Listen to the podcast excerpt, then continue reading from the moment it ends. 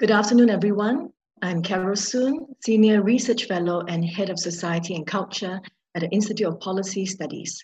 Welcome to the second installment of IPS Online. IPS Online is a regular virtual series that discusses issues relating to Singapore's governance, economy, society, and culture. This forum is being live streamed on Facebook. It will also be recorded and uploaded on the IPS website and Facebook page later. Please submit your questions at any time through our Facebook page. We will try our best to answer them. Now, the forum will last an hour, but depending on how the discussion goes, it may go on for a little bit longer, and we hope that you'll be able to stay with us. Today's topic is private data, public good. Now, by gathering location data and other personal information, Digital surveillance has helped countries like China and South Korea manage the spread of COVID 19.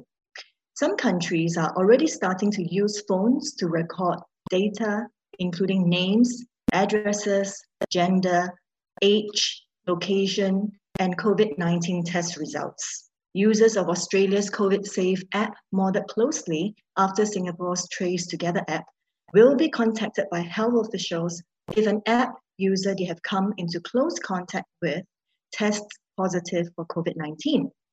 In Egypt, a recently launched app uses a phone's location services to alert users if they have been near anyone with COVID 19. Now, there are more countries, including UK and the US, which are in different stages of rolling up rolling out contact tracing apps as they contemplate loosening restrictions and reopening the economy. In India, the Aarogya Setu app is nearly mandatory. The app continuously collects data through Bluetooth and GPS and cross references the data with the central government database to determine if the user has come into contact with an infected person. In March, the Singapore government launched Trace Together, but only about 25% of the population have downloaded the app. Now, this adoption level is way below the 75%, which is required for the app to be effective. To date, there has been much debate on the use of such apps in countries that are rolling out similar initiatives. On one end, people from different sectors have raised concerns pertaining to privacy intrusion, security threats, and opening the door to government, surveillance or more government surveillance. On the other end, we have some calling for the use of digital contact tracing apps to be made mandatory. While the focus has been on the use of personal data during a pandemic, the use of personal data for public good has broad and long term implications beyond COVID 19. Through today's forum, we hope to identify policy issues and prefer possible solutions as we navigate what is clearly a complicated and difficult issue. Now, before this session, we had invited you to take part in an informal poll on the topic. Let us take a look at some of your responses. Can we have the first slide, please? Now, this slide shows the top statements which saw greater agreement among the poll respondents. The majority thinks that privacy is not more important than contact tracing. The government may use personal data for the purposes they declare and the government must accept liability for personal theft and abuse. Next slide, please. And here are the statements that saw greater disagreement. People feel differently about if they are being tracked when they're using the app, who should be responsible for the safety of data, and they feel differently about opting out from giving personal data to the government. And now I would like to introduce our panelists who will take this debate further. Our first panelist is Associate Professor Sonn Jung Won. Dr. Sonn is from the Bartlett School of Planning, Faculty of the Built Environment at the University College London. He is joined by Ms. Teo Yi Ling, Senior Fellow from the Center of Excellence for National Security at the S. Rajaratnam School of International Studies. The third panelist is my colleague, Mr. Christopher Gee, Senior Research Fellow and Head of Governance and Economy at the Institute of Policy Studies. I would first invite each panelist to share his and her thoughts about the topic. Now, Dr. Sonn, thank you so much for joining us in Singapore. South Korea has been regarded as a model for the use of electronic surveillance, which has enabled it to avoid severe lockdowns during the pandemic. About three months after the outbreak has started in the country, only a handful of new cases are being reported daily, and 258 fatalities have been recorded in total. Can you share with us the latest developments in South Korea pertaining to the use of citizens' data in combating COVID 19? And also, what are some of the concerns surrounding what some would say is overexposure of per people's personal information? Right. First of all, thank you very, uh, thank you, Carol, for inviting me for this um, wonderful opportunity for, to share my views with people in Singapore. Uh, as as you are saying, South Korea has been doing very well in controlling uh, COVID-19.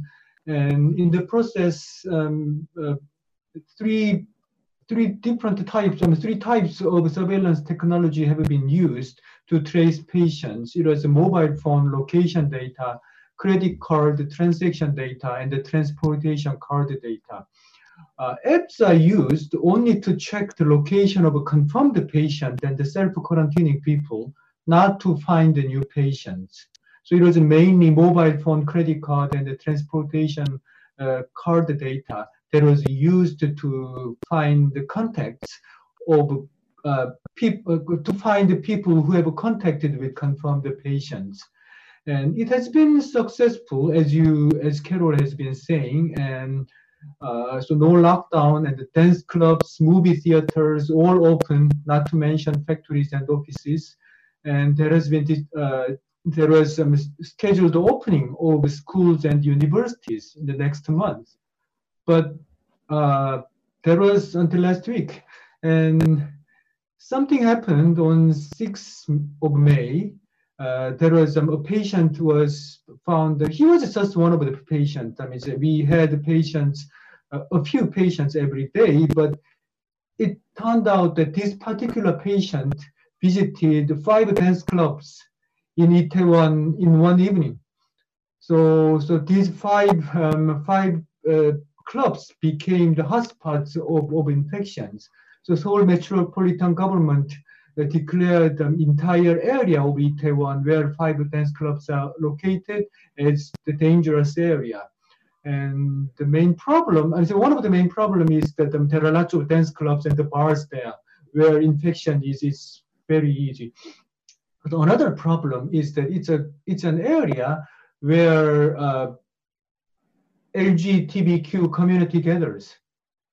So uh, so because with the high concentration of LGBTQ and and and obviously they are they are likely to be reluctant to come out for, for testing because many of them are still in the in the closet and and so government is is um is, is doing two things to deal with this situation. On the one hand, they got the list of more than 2,000 people who are in Itaewon area on that day, and on the day of infection. So they have the list. I mean, they, the, the list is from the mobile phone location data, because as you all know, uh, mobile phones are connected to mobile towers. So by uh, by by getting record of um, connections between mobile phones and mobile tower, uh, the mobile phone companies always have record of location of mobile phones. So the Seoul Metropolitan Government got that data. So they have a full list of people who are in the area uh, on, on the day. Uh, and, and so on the other hand, um, Seoul Metropolitan Government is promising complete anonymity uh, of, of, of testing, and at the same time threatening fine of 2,000 US dollar.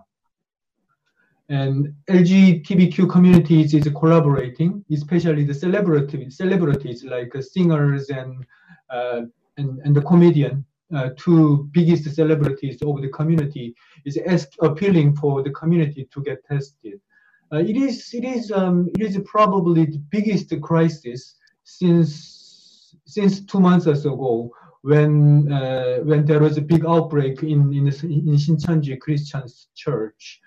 Uh, so some Koreans are afraid that what happened to foreign workers in Singapore can happen to LGBTQ community in South Korea. But um, but there there is difference. I mean, foreign workers in Singapore work and and sleep together, but LGBTQ community in South Korea go to clubs a lot, but they don't uh, they don't necessarily live together. So uh, that's the latest latest news.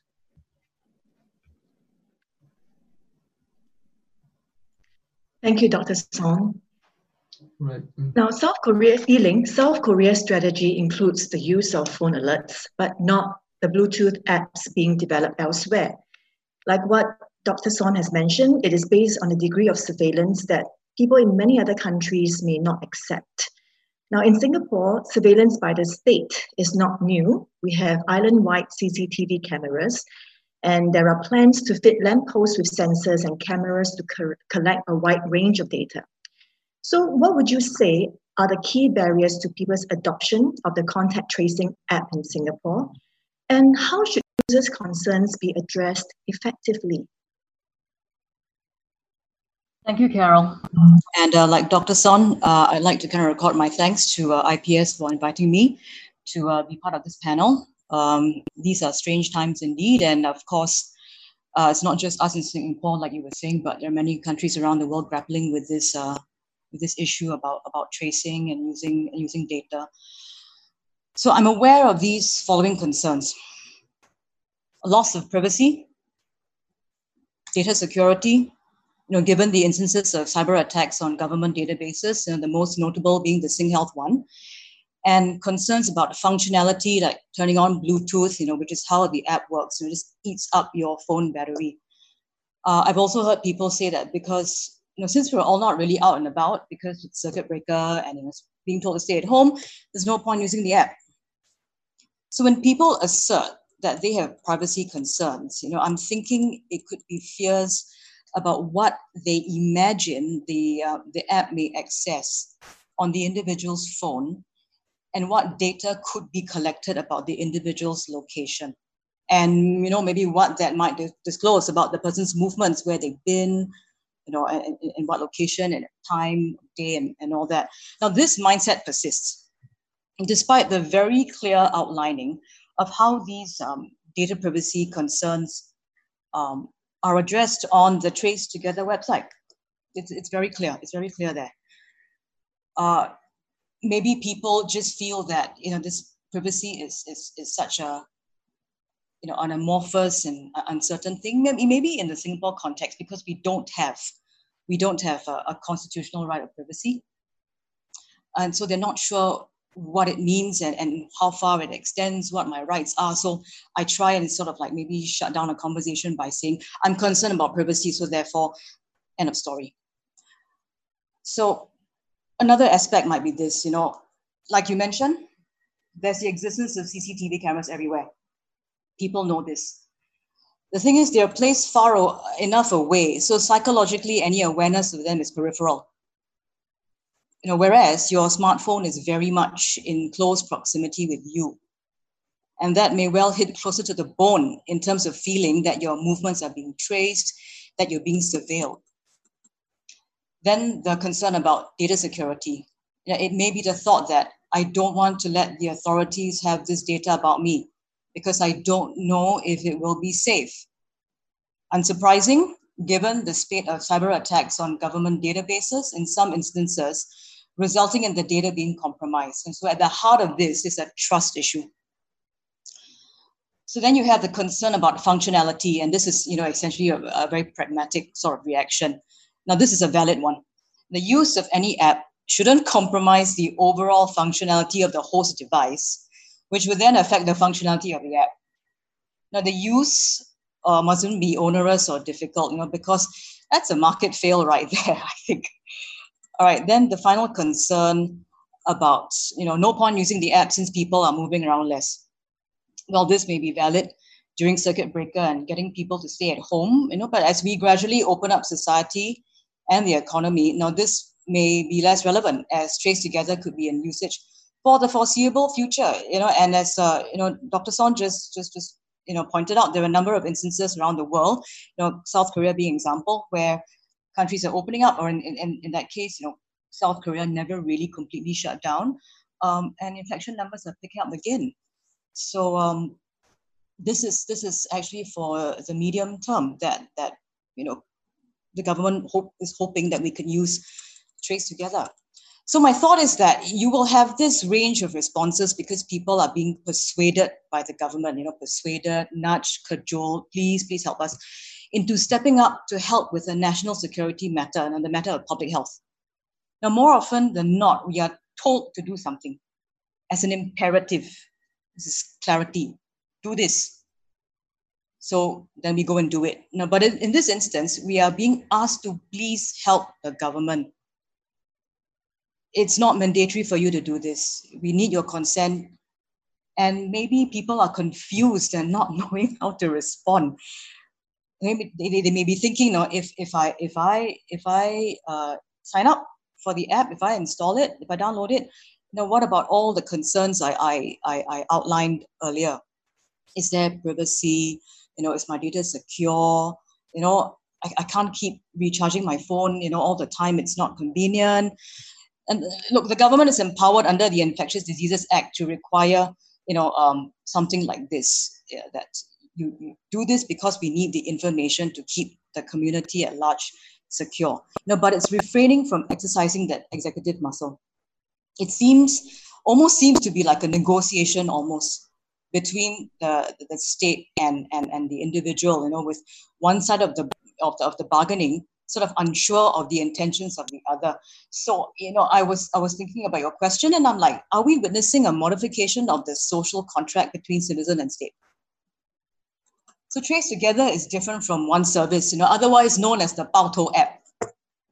People are enthusiastic about using OneService to report circuit breaker violations. This is a one-way street. You know, I report what I think is circuit breaker violating and the government takes care of it.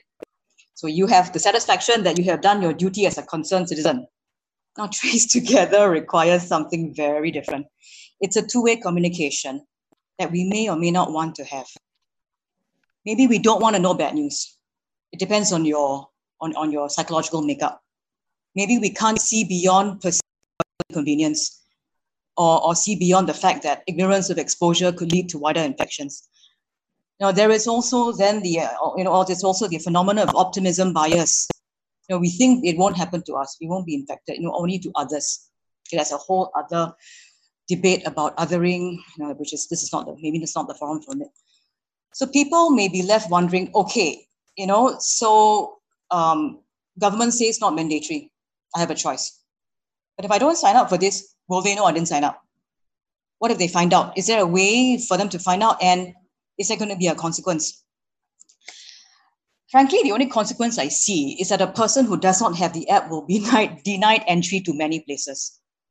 So you exercise freedom of choice, but then as a consequence, your freedom of movement is restricted. So the app, as I see it, this is very, very much in beta. It hasn't even been stress tested, you know, because we just don't have the numbers, the sign up numbers to do it. Um, I was just reading on the um, I think MIT Review, Iceland is using an app which is sort of based on our on our our platform on on, Trace Together. They have only a 40% take up rate, and their authorities are saying, you know, no great shakes. This doesn't not a silver bullet. You know, you still have to do manual tracing, but Trace Together was never marketed or promoted as a silver bullet. This is the only thing we need because it actually complements, it supplements manual tracing. So um, I think that's all I have to say at this point. Thank you, Yiling. That was um, a very, very comprehensive response. You talk about the different types of concerns that people have, ranging from issues they are experiencing with the functionality, as well as certain possible cognitive biases, and certainly privacy fears. And we are already seeing certain questions in the Facebook comments um, uh, very pointed questions with uh, regards to uh, privacy, um, government consultation, etc., which we will come back to. Now, Chris, over to you. Now, the pandemic has brought to the fore again the very age-old tension and debate between the personal and the public. So beyond COVID-19, what applications and benefits does the sharing of personal data hold for society at large? And how, how do you think we should define this public good? Okay, thanks, uh, and hi everyone. Um, I'm I'm very glad, like uh, Dr. Sonn and and uh, to have this opportunity to speak about this issue of private data and the public good, which I think is a, a, a very presents some very stark choices for our society, both in the near term as we adapt to life uh, with COVID nineteen, but even more importantly, our, our long term success as a united progressive society. So, Carol, I'll, I'll answer your second question first and then hopefully cover your, your first question as we go through.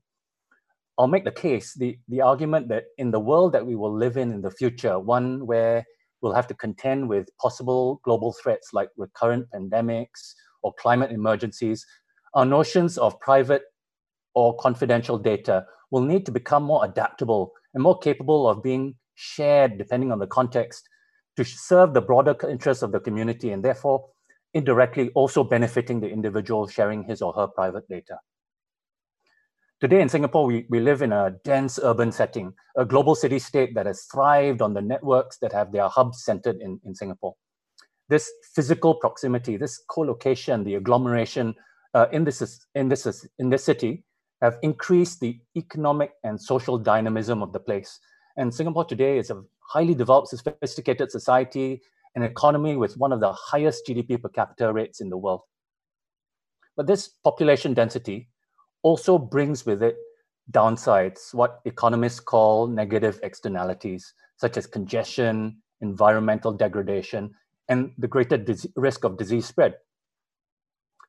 It is in this immediate crisis, a life threatening situation like what we have at the present, that I think most Singaporeans, like the South Koreans, implicitly understand the idea that personal liberties and rights would have to be subordinated in the public interest. That is why I think, just as we have accepted, perhaps a little reluctantly, greater restrictions on our personal liberties, such as having to wear face masks in public, will also ultimately embrace the use of apps like Trace Together and Safe Entry once the technical issues that Yiling talked about are all worked out, and particularly if we are mandated to use them by law. However, as we get beyond this immediate crisis, if we want to live in a society that is well equipped to cope with not just the medical and environmental emergencies that come our way, but to thrive in non crisis periods, we'll need to consider the ways in which we deal with our private data in the long term. And we can go two ways with this. The obvious and natural response would be to withdraw into our shells, hunkering down and raising the barriers around all our private data. This would be akin to the psychological, the behavioral responses that trigger the hoarding of food, face masks, or even toilet paper. But this time, it's the hoarding of intangible assets, namely our, our, our private data. Going down this path is a reaction born of fear and mistrust that our private data will be stolen, misused by bad actors, even including governments present and in the future. This manifests in a withdrawal from the online and digital space by everybody and might also be accompanied by very costly data security arms races, the costs of which are ultimately borne by all of us. This seems to me to be most resembling the unsatisfactory situation that we have at the moment. The other way is not instinctive, but one that I believe that today's society, living in a modern data-driven world, will need to go towards. This path requires individuals that make up that society to support the principle that some private data can and should be considered a public good, just like highways, na nature reserves, libraries, or HDB void decks. By pooling and aggregating data from both private and public sources, cities can more effectively plan infrastructure, allocate resources to overcome the negative ex externalities that I talked about earlier. This is the smart city, smart nation concept and, it allows for improved amenities through the use of data at all levels, from the highest to the micro individual level. We can already see examples of this sharing of private data benefiting the public at large and, and individuals who contribute their personal data. They all gain from improved services as a result. Congestion monitoring apps like Waze collect personal location and travel data from commuters, and aggregate this data to provide real-time journey planning information. Other examples exist in the health domain. electronic health records contain a trove of personal data, almost all of which might be considered highly confidential and is heavily protected as a result. But if this data was anonymized and aggregated in such a way so as to ensure that no personally identifiable information remains, then it might be utilized in ways that benefit both individuals and society at large. And we can go even further and, and, consider contextual digital handshaking systems that help us navigate our lives in a post COVID world where there's a civic responsibility on the part of citizens to share some of their personal but non confidential data for the public good. And perhaps we can discuss what some of these uh, applications might be a little bit more later on. May I just end by reading out two verses from the English essayist John Donne, his famous poem from 1624, which many of you will know. He says, No man is an, an island entire of itself. Every man is a piece of the continent, a part of the main. Any man's death diminishes me because I am involved in mankind and therefore never send it to know for whom the bell tolls, it tolls for thee. In the context of the public sharing of private data, I would interpret John Donne's words like this Every piece of myself I contribute to the whole enlarges my society because I am part of it. Every bit of data shared connects us all together and enriches everyone, making us greater than the sum of our individual parts. Thank you. And I'm eagerly anticipating the discussion that we're going to have all of this with all of you. Thank you. Thank you, Chris. Thank you, Yiling and Dr. Sonn. Um, I think all three of you covered very, very important points pertaining to this topic about personal data for public good. Uh, so we will start the discussion. And one thing that kind of, um, I, I think is a common theme across all three of your opening remarks is the issue of privacy, right? Um, Yiling, earlier you mentioned in Singapore, we don't have a system uh, or clear explanation of constitutional right of privacy. And we look at some of the questions that have come in. Um, if you allow me to check the questions that have come in on Facebook comments, um, we have a Mr. Dewey Sim, Sim who asked precisely about the issue of uh, privacy protection. So, for example, um, his question is What can the government do to assure people that their data would not be used unnecessarily and will not be tapped on outside of pandemic reasons? So, essentially, we are talking about um, thinking about what we can do to overcome some of the privacy concerns about the sharing of personal data. Uh, perhaps, Yiling, can we have some brief remarks uh, from you about this? And then uh, I want to, uh, and we'll see if the other two panelists have anything to contribute. I'm thinking about what, uh, thanks, Carol. I'm thinking about for uh, what, what, Chris, what Christopher just said about um, the sharing. And um, I'm also thinking about what I said about trust. And uh, I think we're at a, at a watershed time now where we're having to look at the whole issue of persons as sources of data that's, that feeds this digital pre- present and future that you know that is envisaged for us.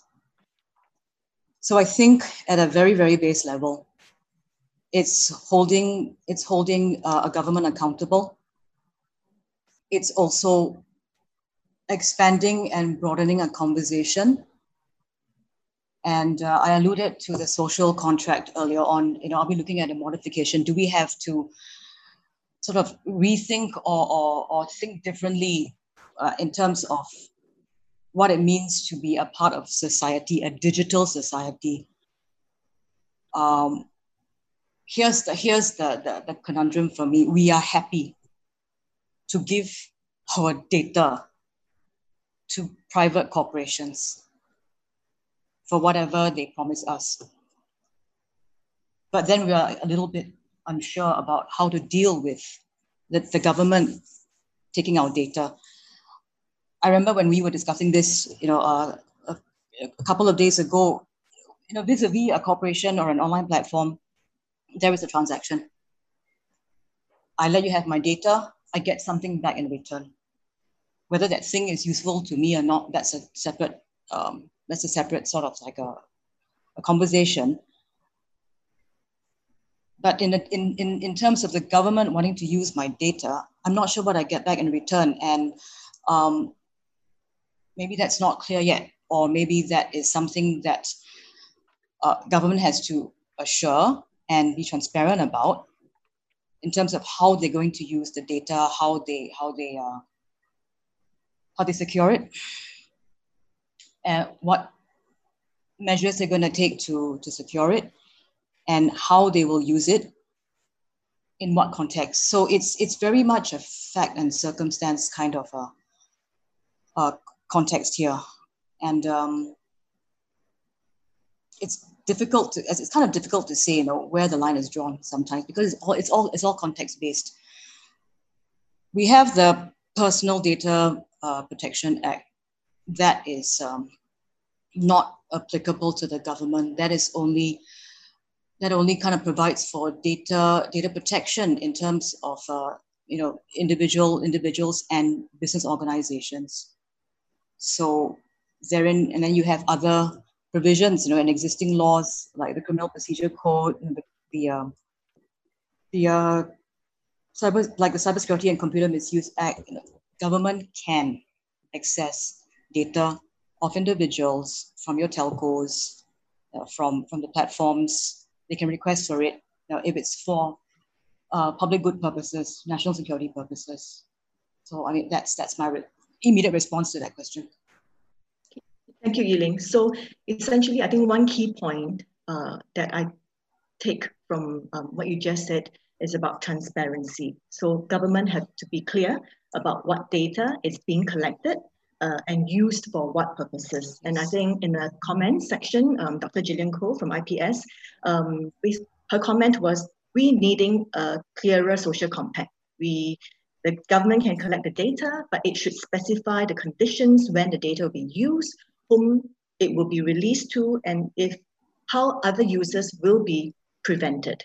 Um, Chris and Dr. Sonn, uh, what are your thoughts on how else might we address some of these privacy concerns? Um, clearly, I think there have been some commentaries published on the topic, as well as uh, comments that were submitted by some of the viewers who participated in our informal poll, uh, informal poll, essentially alluding to the possibility of going on a slippery slope, right? So now we give our data, uh, we, we through safe entry and trace together um, in future, who knows how and our data will be used and what more will be taken from us. So how would you address some of these concerns? Um, Chris, may I start with you? And then after that, I would like Dr. Sonn perhaps draw on his experience and his analysis of, say, the South Korean case, um, and um, how, how, how did the government address some of those issues? Okay. Um, you talked about this um, uh, slippery slope idea, um, Carol. Um, and um, I think we're already uh, partway down that slippery slope um, into that big brother scenario that we're all worried about. I think Yiling uh, talked about this, this you know, very asymmetric, uh, transactional based approach that we have with the, the use of all technological, all digital services at the moment where the um, the big tech companies, uh, the government is essentially dictating to citizens um, the the the you know kind of the things that we need to do with you know page long, multi page long privacy um, terms and the conditions before we can access the services that uh, have been provided to us. Uh, but I think you know uh, there is another way we can do this, and, and this is for citizens um, to take control over their um, attitude their relationship to their own personal data. Um, and um, instead of being balkanized into our individual silos, we can collectively establish uh, what might be considered to be digital citizen charters. Right. So, you know, governments like Canada, New Zealand have, have put out these um, digital charters. Um, and, and, you know, but, but this is not that. What I'm thinking of is more personalized, but um, self-organized digital citizen charters which spell out our individual appetites for data sharing very clearly, allowing for access, for uh, allowing those who seek access to that data to convince each one of us the merits and benefits of giving the keys to our personal data. right? So, you know, craft these digital citizen charters uh, that, that essentially spell out our relationship with our data and what people will need to do to uh, allow us to give them access to, to, to that data. Dr. Sonn? Yes, um, so I, I, agree with the other two speakers said, and especially uh, what Yiling said about the specific conditions that the government is allowed to use, get access to the data. I think that's very important. We, I think we have like a, we need um, a positive list uh, to clarify in what situation the government can access to what type of data. So in in um, the current situation in South Korea is, um, I mean, the current currently a Center for Disease Control of South Korea is getting access to mobile phone data and um, credit card card data because of a specific law that was revised a few years ago after uh, in the aftermath of, of MERS in 2015. So that law, uh, law for uh, prevention and, and the control of infectious disease, I mean, this revised version of it specifies uh, what kind of, uh, I mean, alongside with all the other things, it, it, it has the list of things that Center for Disease Control can do. And they get access to certain type of data through police. And, and, and for each individual, the police have to approve the access of the data. So there's the so the process is relatively transparent, so which which is good. good. But it turned out that that law wasn't perfect. There are a few serious glitches and small but serious problems like uh, like like like the the incident that I mentioned earlier.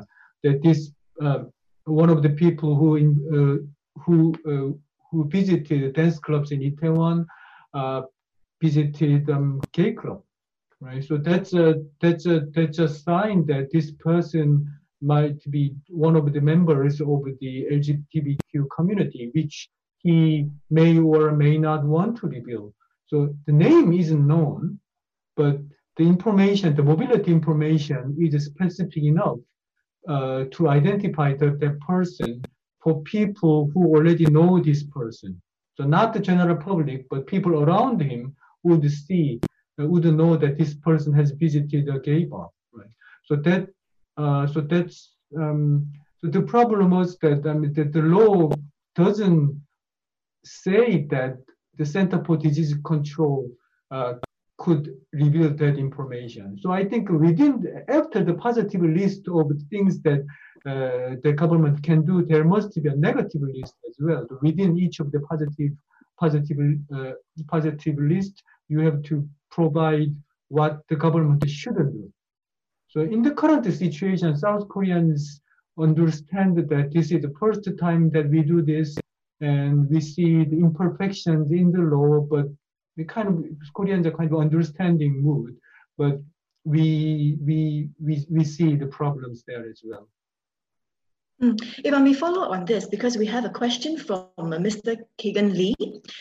Um, his question is, did the South Korean government consult the public before rolling out digital surveillance tools?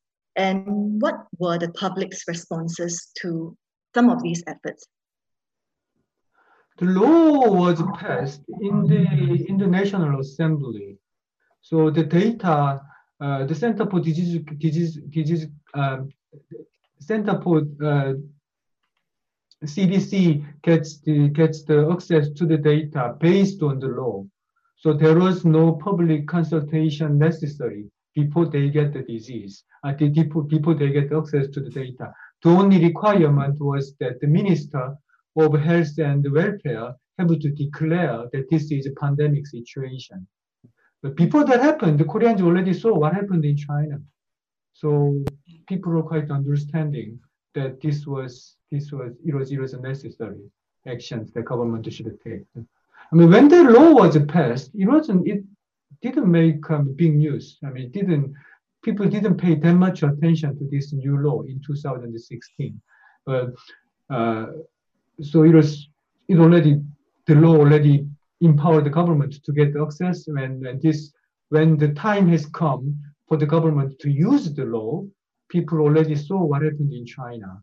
So they didn't oppose, oppose the enforcement of the law. Mm.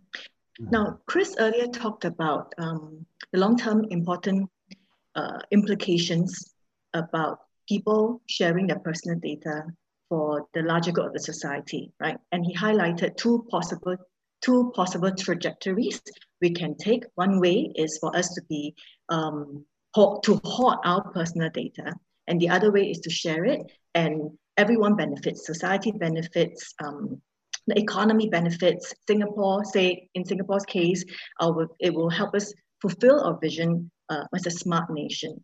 Um, I understand from you in one of our earlier conversations that you have you are writing a paper and you're doing some research on the other kind on the other situations. That means non-pandemic situations where personal data has been used for public interest, right? Um, so maybe could you share a little bit about uh, um, you know your findings, your thoughts on that? Um, I think you mentioned, for example, in the case of anti-terrorism, public security, etc um, how uh, how do the, the government embark on you know collecting personal data? Um, are there any specific concerns or glitches, and how did they overcome them? Okay, so so um, some of the things that uh, you know maybe we can conceive of uh, going forward. Uh, I, I, talked a little bit about you know these digital handshaking applications, uh, and and what I'm thinking about are you know situations where we are going to be matching people with each other on the in the online space so something like ride sharing or delivery sharing platforms um, you know so so you know um, grab hitch uh, is a, an example of something like that where you know people can be pulled together um, and and and you know combined together to get uh, mutual benefit from shared services um, we can also think about the sharing of time i.e volunteering and matching volunteers with beneficiaries. Um, and, you know, indeed, you know, very much everything to do with the sharing economy. Uh, and I think, uh, Carol, you've done quite a bit of work in this regard. Um, other applications might include the, um, the secure signing of contracts, receipts of digital documentation, and, something that's, that's close to my heart, you know, calls for help and care by the disabled or the elderly, right? You know, people uh, can wrap themselves up in, in, in their um, you know, their silos and wrap themselves up in you know ever increasingly higher walls um, behind which they protect their data and their, their privacy. Um, but then, you know, in time to come, when they um, actually need help, when they become infirm or disabled or, or get old and need help, um, they're, they're unable uh, to be recognized uh, because um, they've walled themselves up. Community can't help them, right? So I think, you know, if, if, if we, you know, can you know think about all of these different situations when we you know cannot just act as act as individuals but can relate to the society in a very safe and secure way i think that that's the path that we definitely need to take mm-hmm. Um, dr sonn uh, yiling any comments? Uh, I was thinking about what um, Christopher was Christopher was talking about a new way to look at data. And you, you've we've been hearing these very trite phrases data is a new oil. Um, data is a new sort of like uh, a resource. And and, and my, my my thought there was oil finishes at some point.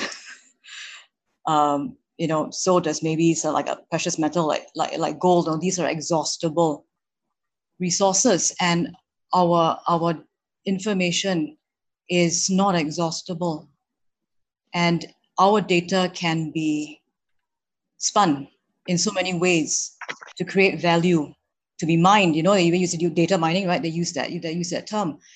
And uh, actually, this is a resource that we'll never run out of. So I, I, I really, you know, agree with, with, with Christopher that, that this is, do we start looking and I know Lawrence Lessig has said this. Now, do we start looking at data as property? And I've written a little bit about it in, and some commentaries this uh, it, it seems to be it seems to be something that's so the market sees it as you know a valuable thing to be monetized how are we benefiting from it from the market's um, exploitation collection and exploitation and you know spinning and respinning of, of our data. How are we seeing that back in society? Because we are the sources of it. So data has value. And because we are digital now, I think we have to sort of like uh, adjust that mindset to say that, yeah, my data is valuable. My data needs to be protected. I need more control. And if anyone wants to sort of use it, whether government or, or corporation, I need to understand why. This is the informed consent thing. I think no one has. I, I think we haven't even used that word consent yet, um, you know, in this discussion. And you know, what is informed consent and how much information do I need? But uh, I think it's a starting point to think, and I think it's important that we need to look at data differently. Yeah, I mean, both you and Chris um, emphasizes a lot on human agency, right? People needing to have a different perspective, perhaps even undergo a paradigm shift with regards to how they think about their personal data. So um, I link it to a, a, comment or a question by Ms. Eliza Go, you know, and we just wondering if communications, um, say by the authorities, have a role in helping people have a greater clarity, you know, in deciding, in thinking about their, the use of their personal data. So um, Ms. Go said that communications about the public use of private data is very important to increase people's willingness to take part in data collection and data sharing initiatives.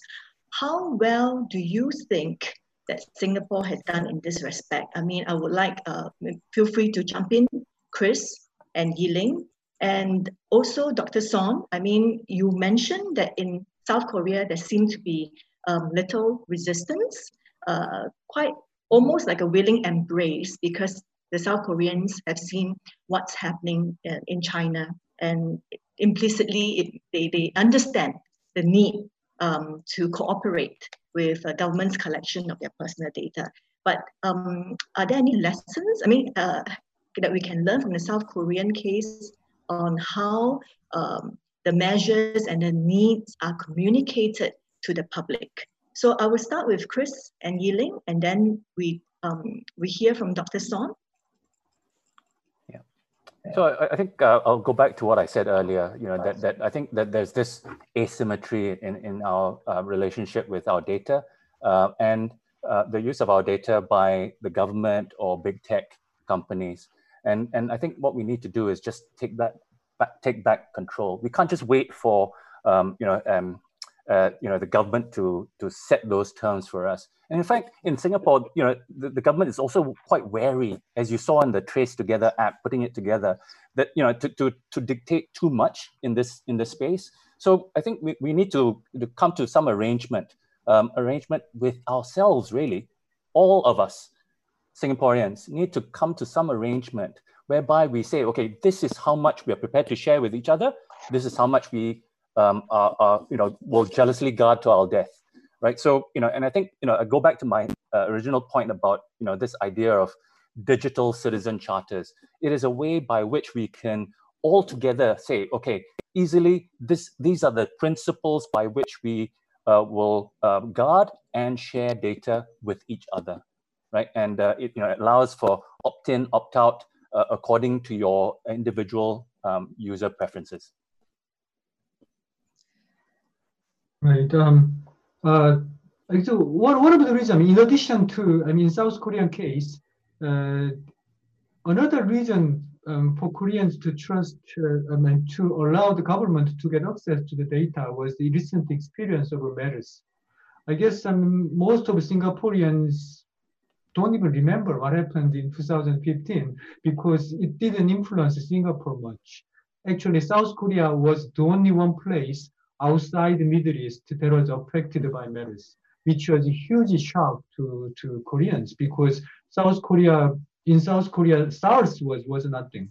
So it was completely protected. But then uh, the MERS came in 2015 and more than 20, 25 people died, uh, which is sound small now when it is the number is compared to COVID-19, but at that time it was a huge shock. And the lesson that we got was that um, the secrecy doesn't work. I mean, at that time, the government uh, the Park Geun-hye administration tried to deal with it on, uh, you know, tight on, with the tight control of the information. The government shared information with health professionals and a small number of experts, and, and try not to uh, let the information go outside the circle. And that caused a huge problem because this situation gave the hospitals an economic incentive uh, not to reveal the information that they have. Because if they, if it is known to the public that this hospital has MERS patients, other customers wouldn't come. So all the hospitals that were treating MERS was hiding the information mm-hmm. and they tried to make the, the the safety measures, security measures less visible to the public. I mean, this uh, pandemic control is difficult when they, they just do everything, but uh, when they try to make it invisible, it becomes even more difficult. So one of them, one of the main hospitals become a hotspot of, of, uh, of, of, infections and that, so, so they, they lost the control. So eventually Seoul metropolitan government uh, broke the central government's guideline and uh, publicized all the information that they had, which eventually stopped the pandemic. So, so the lesson that the public, the government, and health professional got uh, at that time was that was the transparency is very important there. So, uh, so in a way, uh, South Korea is lucky uh, on, on that account. And another issue was that um, at that time, the Park Geun-hye administration uh, was dealing with other issues in, in secrecy as well. And that led to, that contributed to impeachment of Park Geun-hye as the president. So the current government, which won the election after the impeachment, had a strong incentive to deal with it differently. So it is going complete opposite. So it's going to dealing with transparency and which is it, which is very effective in dealing with pandemic, but which also uh, has a problem in terms of, of, of data protection. So currently, uh, so I, I would say there, there was a bit of luck involved in the South Korean government's uh, handling of, of, uh, of pandemic because those who are likely to be very sensitive about privacy protection are the ones who elected the government, and those who are against the government, the conservative, are the ones who are less sensitive about this issue. So in both sides, uh, they don't mind the government dealing with private private information at the moment. Mm-hmm. Yeah, Yiling, you wanted yes, to say something. Yes, yes. Uh, responding to that question about communication, make the communication consistent. It has to be clear. It has to be targeted to the audience that it wants to reach. It has to be uh, sincere, of course. And um, I'm not saying there isn't communication already. There is. And I'm kind of reminded of my past life as a, as a practicing lawyer. You know, when a client would come to to me and they would say, you know, my rights are being infringed, and I'm like, oh really? Oh yes. And then and then there's somehow there is some kind of, of issue, but their conception of what their rights are is a little bit um, incorrect or inaccurate or it's, it's a perception or they have latched onto something that they think is uh, the issue and then it becomes important to them. And then I have to help them unravel that to say, is there a right in the first place that you are complaining there's infringement of? It is difficult for government to communicate to the public at large about um, things that are technical. And we can put out public consultations, the PDPA had three public consultations before, you know, it kind of like, you know, went, went to press and, and, and, and, and went into force. And um, people will take what they will from what you tell them. And um, something that kind of disturbed me a little in the last two or three weeks when we were, I think, at the beginning of the whole wave of infections with the migrant workers, was a headline, a headline or like, or, or, like the, the title of an article, and I, I forget which which uh, local uh, news news platform now.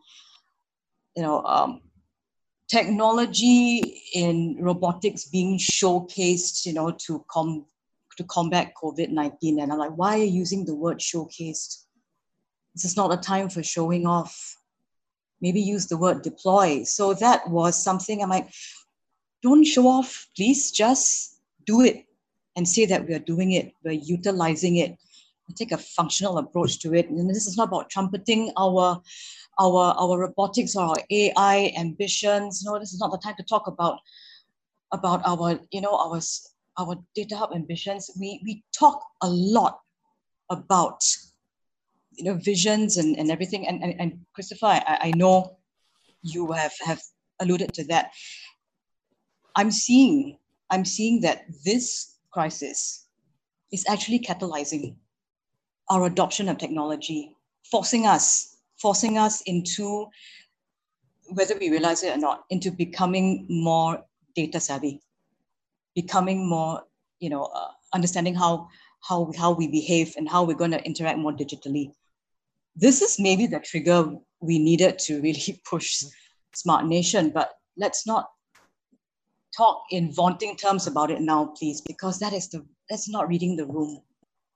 And when you when you want to communicate clarity, you know, conciseness, consistency, do it often, reach reach as, as, as, as many parts of society as as you can. And um, the transparency, you know, as aspect is very important as well. Again, again, I'm not saying it's not being done, and maybe people just mm-hmm. don't really uh, want to know about it until they are confronted with a situation like this where they have to grapple with it. Because otherwise, if it doesn't uh, affect me, I am not going to care about it.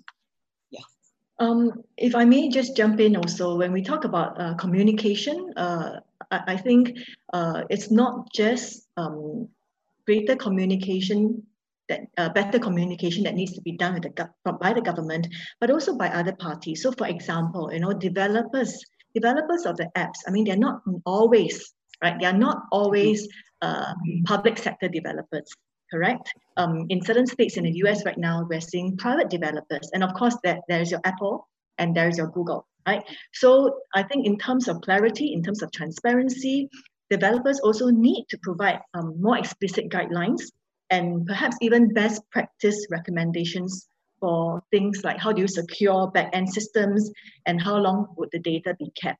Uh, even when we download our apps uh, from the, the App Store, perhaps there should be more explicit App Store policies on what additional information would be collected, right, when you download the app, for example, your GPS.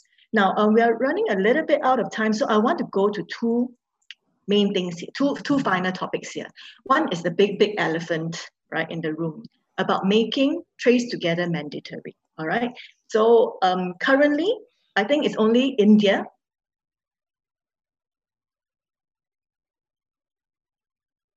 uh, adoption of their Trace Together app. Okay, so um, in Singapore, uh, what do you think um, are the possibilities of the government mandating uh, the downloading of the app and the use of the app? And uh, do we anticipate any backlash? And how might we, you know, want to circumvent that? Um, Chris or Yiling? And then after that, I'll move to the last bit on the unexpected negative consequences of sharing personal data? Anyone?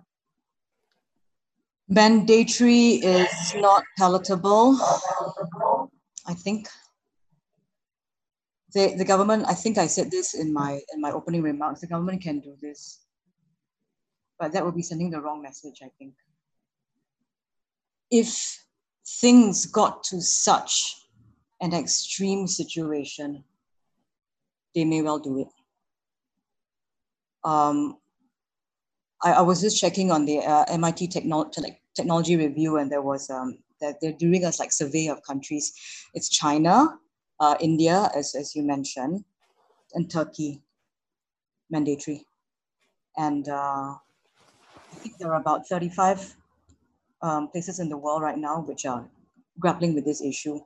The last, the last count, you know, like one hour before we got on, I was like, just look at who's using what, when, you know, who is mandatory and all that. Um, I, it, I'm guessing it may, it may only come to it being made mandatory if it really gets out of hand. If it really gets out of hand.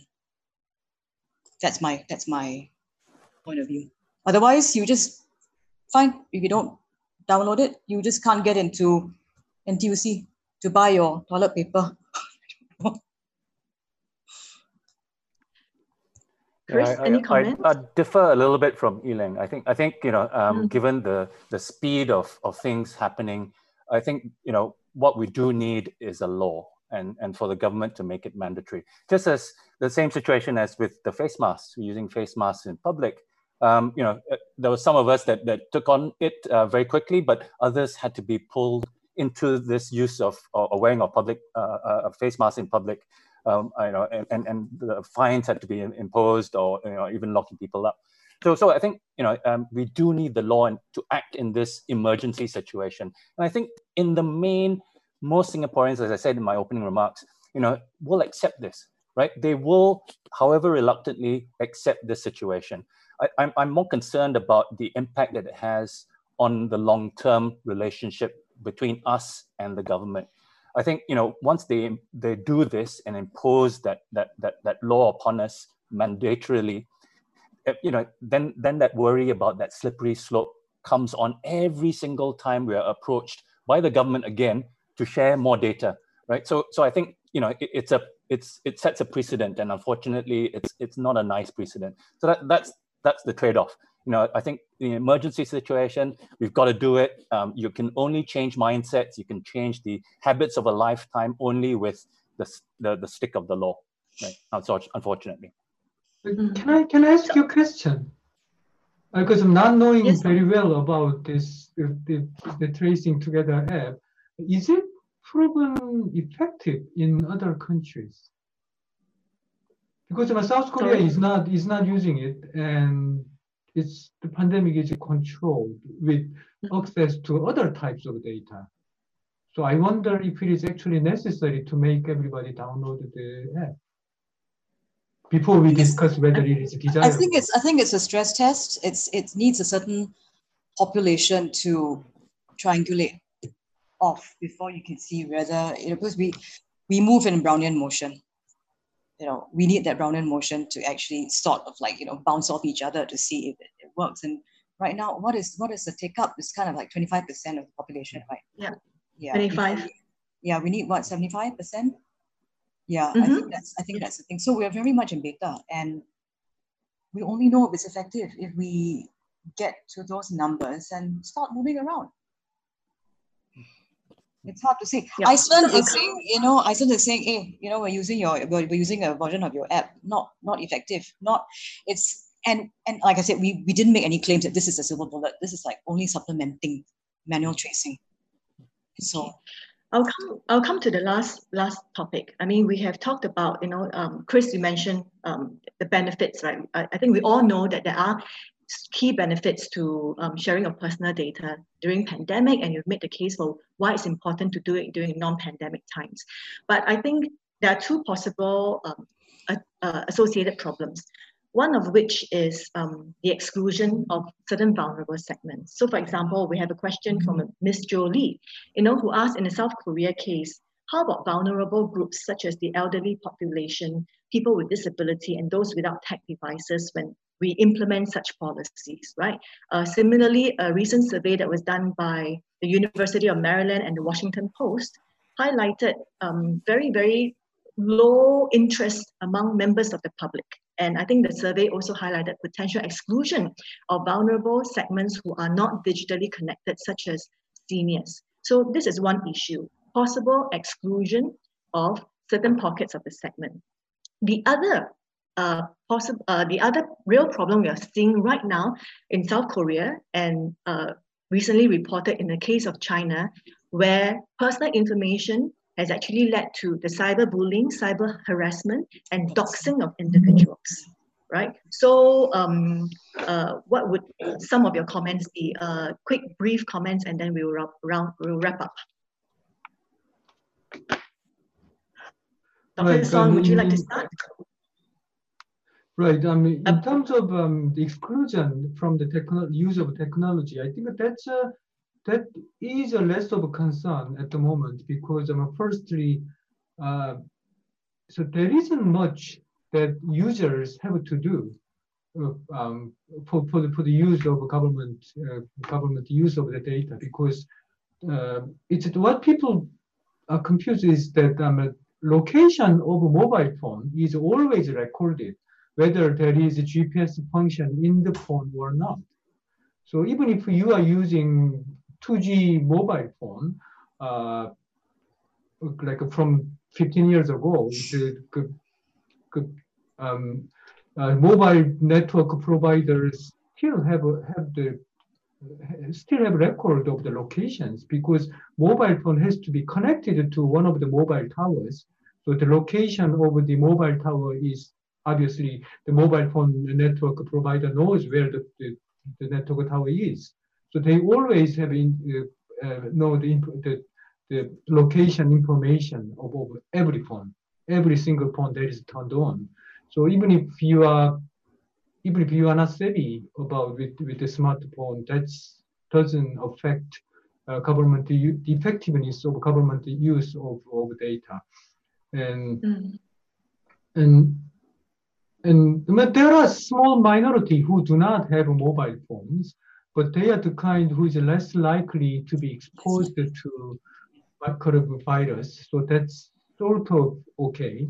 And and and the cyberbullying that that that that's a serious problem, I think. And the names are unknown but people still can bully the certain like, patient number 61 is is um, idiot, and that sort of remarks on the internet can hurt people. And as far as you know, you are num- patient number 61. And that's, uh, that was actually totally unnecessary. Uh, so when the government publishes information about the location of infections, they didn't have to uh, list all the places based on the patient number they could simply publish the locations of uh, potential infections without connecting them to a specific people. So they can mix up several people together uh, instead of listing uh, visited places uh, patient by patient. So these these are the ideas. There's very new ideas that was that, that was reported in media only recently. So I guess um, they didn't think about this when they before mm. they implementing this law. So. Mm.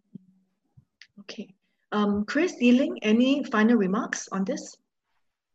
Yeah. Uh, okay. So um, Singapore, we have a digital inclusion blueprint, uh, and that sets out um, you know some of our uh, objectives in terms of you know in, uh, including some of these vulnerable groups. I think you know this this pandemic. The, the, the reason why we need to you know accelerate the um, the, the, the the digital ac uh, access for everybody, uh, as Yiling was saying, you know it, we need to do this now, right? So let's let's get going with that uh, uh, as fast as possible.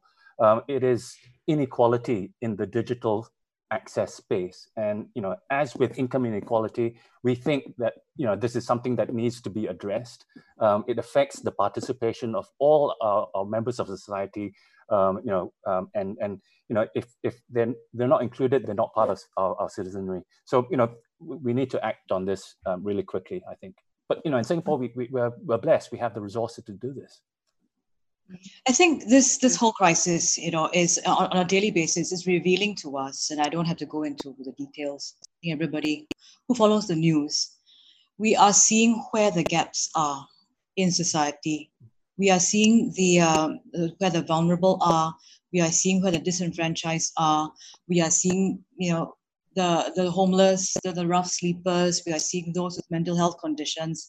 We are seeing people who just you know, they're crawling up the walls. Are all cabin fever reacting to this. We are seeing yes. all our all our flaws, and some of them are quite tremendous. And uh, you know, Christopher, it was something that you, you said earlier on today. I said maybe we we need we need to. This is a tabula rasa. This is a tabula rasa moment. Clean slate. How do we want to exist as as a people? How do we want to, um, you know, exist as as a as a society? Uh, where do we see ourselves post this? Because this is a great opportunity and it's weird that I'm having to put a positive spin on this, but it's a great opportunity for people to take a very hard look at how we have existed and how the things we have taken for granted. And now we are seeing how connected we are.